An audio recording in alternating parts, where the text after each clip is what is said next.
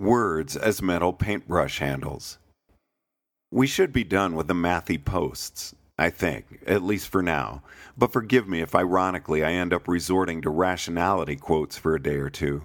I'm currently at the A G I two thousand eight conference, which, as of the first session, is not nearly so bad as I feared. Suppose I tell you, it's the strangest thing. The lamps in this hotel have triangular light bulbs.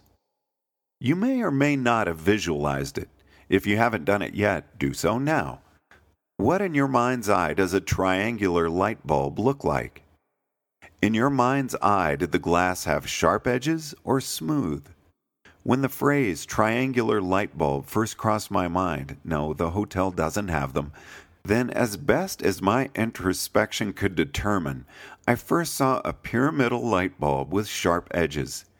Then, almost immediately, the edges were smoothed, and then my mind generated a loop of fluorescent bulb in the shape of a smooth triangle as an alternative. As far as I can tell, no deliberative verbal thoughts were involved, just wordless reflex flinch away from the imaginary mental vision of sharp glass, which design problem was solved before I could even think in words. Believe it or not, for some decades there was a serious debate about whether people really had mental images in their mind, an actual picture of a chair somewhere, or if people just naively thought they had mental images, having been misled by introspection, a very bad forbidden activity, while actually just having a little chair label like L I S P token active in their brain.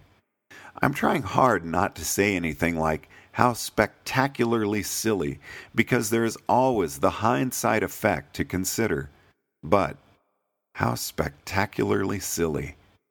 This academic paradigm, I think, was mostly a deranged legacy of behaviorism, which denied the existence of thoughts in humans and sought to explain all human phenomena as reflex, including speech. Behaviorism probably deserves its own post at some point, as it was a perversion of rationalism, but this is not that post. You call it silly, you inquire, but how do you know that your brain represents visual images? Is it merely that you can close your eyes and see them? This question used to be harder to answer, back in the day of the controversy. If you wanted to prove the existence of mental imagery scientifically rather than just by introspection, you had to infer the existence of mental imagery from experiments, like, for example, show subjects two objects and ask them if one can be rotated into correspondence with the other. The response time is linearly proportional to the angle of rotation required.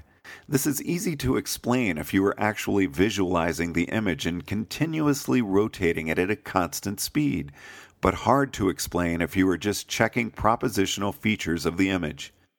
Today we can actually neuroimage the little pictures in the visual cortex. So, yes, your brain really does represent a detailed image of what it sees or imagines.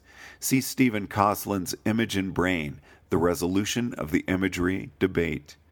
Part of the reason people get in trouble with words is that they do not realize how much complexity lurks behind words. Can you visualize a green dog? Can you visualize a cheese apple? Apple isn't just a sequence of two syllables or five letters. That's a shadow. That's the tip of the tiger's tail. Words, or rather the concepts behind them, are paintbrushes. You can use them to draw images in your own mind. Literally draw if you employ concepts to make a picture in your visual cortex. And by the use of shared labels, you can reach into someone else's mind and grasp their paintbrushes to draw pictures in their minds. Sketch a little green dog in their visual cortex. But don't think that, because you send syllables through the air or letters through the internet, it is the syllables or the letters that draw pictures in the visual cortex. That takes some complex instructions that wouldn't fit in the sequence of letters. Apple is five bytes, and drawing a picture of an apple from scratch would take more data than that. Apple is merely the tag attached to the true and wordless apple concept, which can paint a picture in your visual cortex, or collide with cheese, or recognize an apple when you see one, or taste its archetype in apple pie, maybe even send out the motor behavior for eating an apple. And it's not as simple as just calling up a picture from memory.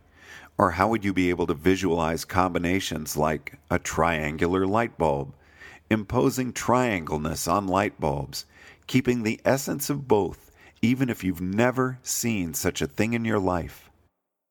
Don't make the mistake the behaviorists made. There's far more to speech than sound and air. The labels are just pointers. Look in memory area one million three hundred eighty-seven thousand five hundred forty. Sooner or later, when you're handed a pointer, it comes time to dereference it and actually look in memory area one million three hundred eighty-seven thousand five hundred forty. What does a word point to?